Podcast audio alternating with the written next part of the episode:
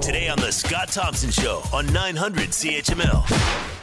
All right, uh, one week into the campaign, how's it going so far? Let's bring in Alyssa Freeman, public relations consultant. Alyssa PR, uh, a, gur- a guru when it comes to uh, making the right step and taking the right step forward in society. Well, certainly in the media, anyway.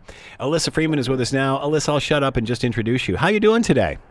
I, I like your introduction, Scott. I'm okay listening to them, especially when they're about me. I'm okay. That, that's it. That's right. Just sell the guest. Sell the guest.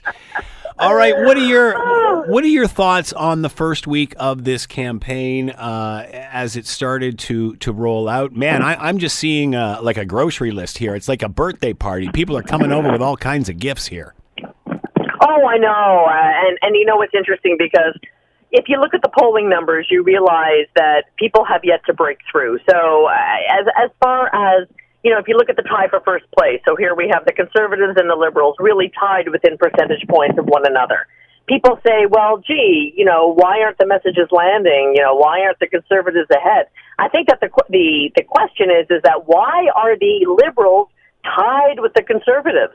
They used to be far and away ahead in the you know the the heady days of uh, Trudeau's um, reign, as we as you can call it and now they're tied. So what I'm finding in this first week is that there's a lot of messages. I think that they're seeing what will stick because right now I have to say that I, I don't think that anybody is is punching through. Although there have been some glimmers of some potentially hard hitting narratives that I have seen. Give us an example. Okay, well, there's this one that I was were talking about recently. First of all, you know, the conservatives are talking about putting money back in our pockets. And while Trudeau is harping, pun intended, or harpering, that we don't want to go back to the Harper years, Scheer is saying, you know, there are some things in the Harper years that you guys don't have anymore. For example, the uh, music tax credit or the uh, the kids activities tax credit. Yeah, the sport credit. yeah.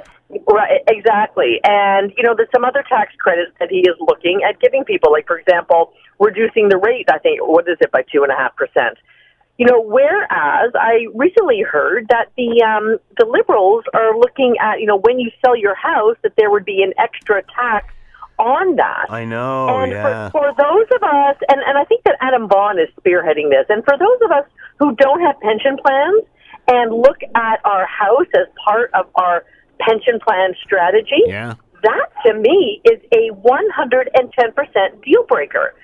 And when I talk to people who previously voted for Trudeau in the last election, they tell me, anecdotally, of course, that in good conscience they can't vote for him again because they're tired of having to pay extra taxes. Uh, and we should we should be fair that what this was about was a, a, suggestion that happens, I believe, during party conventions when people come up with policies and ideas. One of the ideas was start taxing your principal residence, uh, which, as you said, is is people's you know that that's that's the family jewels, that's the crown jewel right there. Um, but that, that uh, Trudeau said that this wouldn't go forward. This was just an idea that came forward. Yeah, that's true. But you know what? I'm thinking that right now you look at the advertising that's come out, and there's some ads that have uh, landed uh, quite well. So, for example, Jagmeet Singh's um, ad in the Quebec area, in the in the province of Quebec, saying, you know, someone like me could not work here, and nobody is is taking that on. You know, Trudeau doesn't want to touch that with a ten foot pole.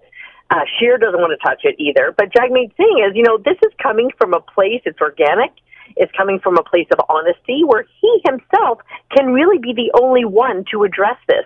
And you have to you have to think that you know what you know good for you for taking the bull by the horn because the NDP has really really been behind the eight ball prior, especially prior to this campaign. They didn't have enough delegates. They didn't have any delegates in New Brunswick, and they decided all to go green.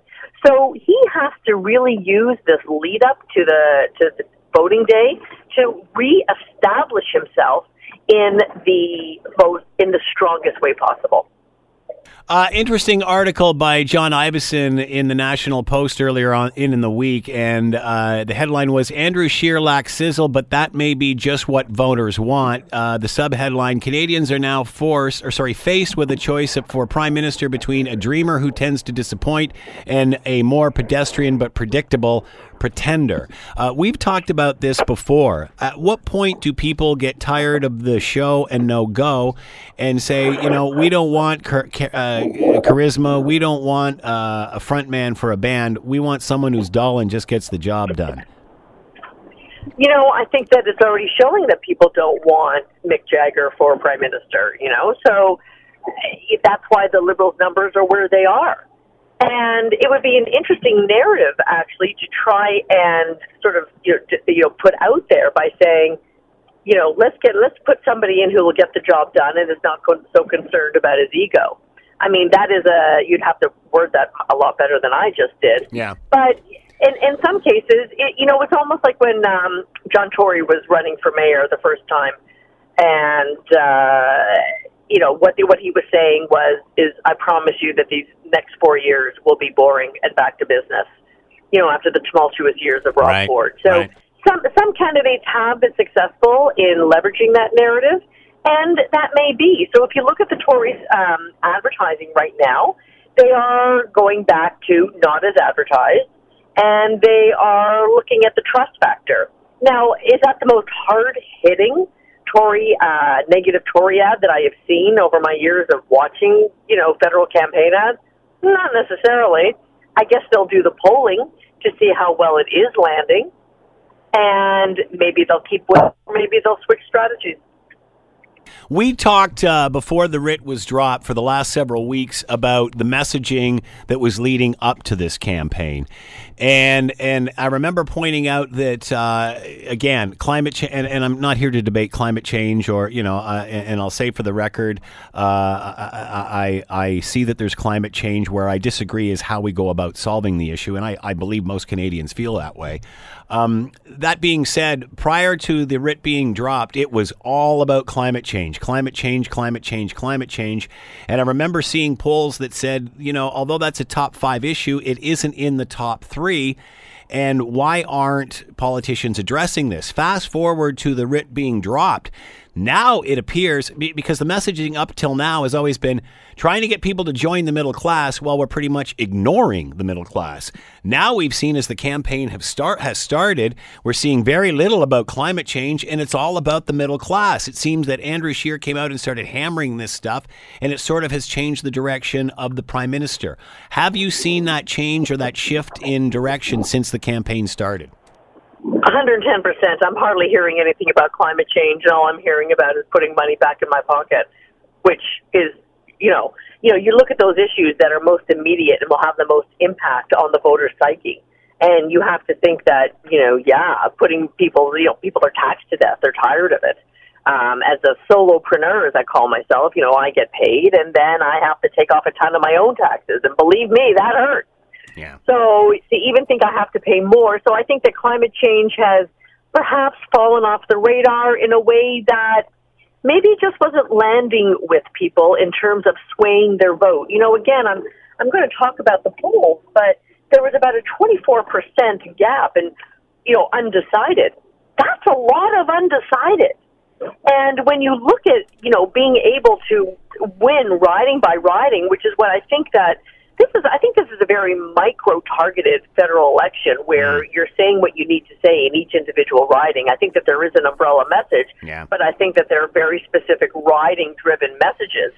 And climate change is not necessarily going to be one of those messages. Maybe if you're in BC it might be, but it's certainly not going to be an across the board message.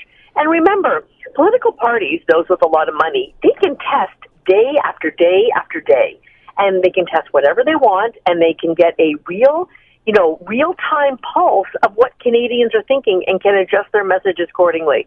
So I think that if Canadians were really worried about climate change and they saw it as a top election issue, that they would go back to that narrative.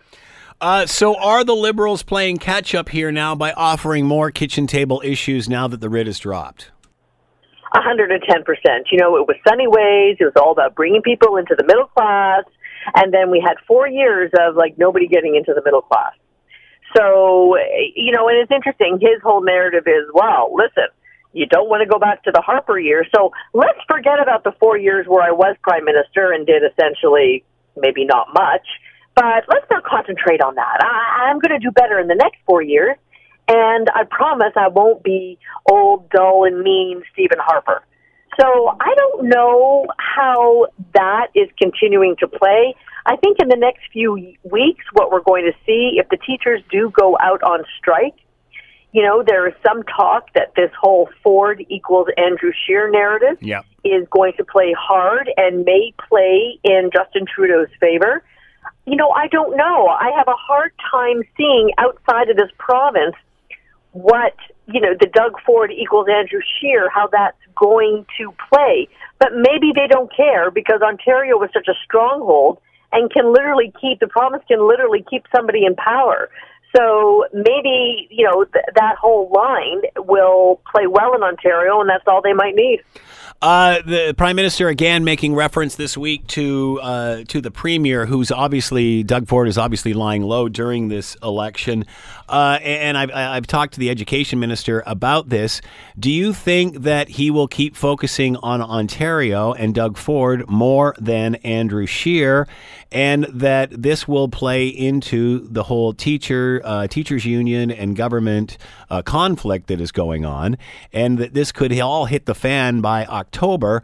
And Justin Trudeau just points at the anarchy in Ontario with the teachers and the government and said, "Look, do you want more of that? Is, Is that going to fly? Because that's what most are predicting right now, or a lot are predicting right now."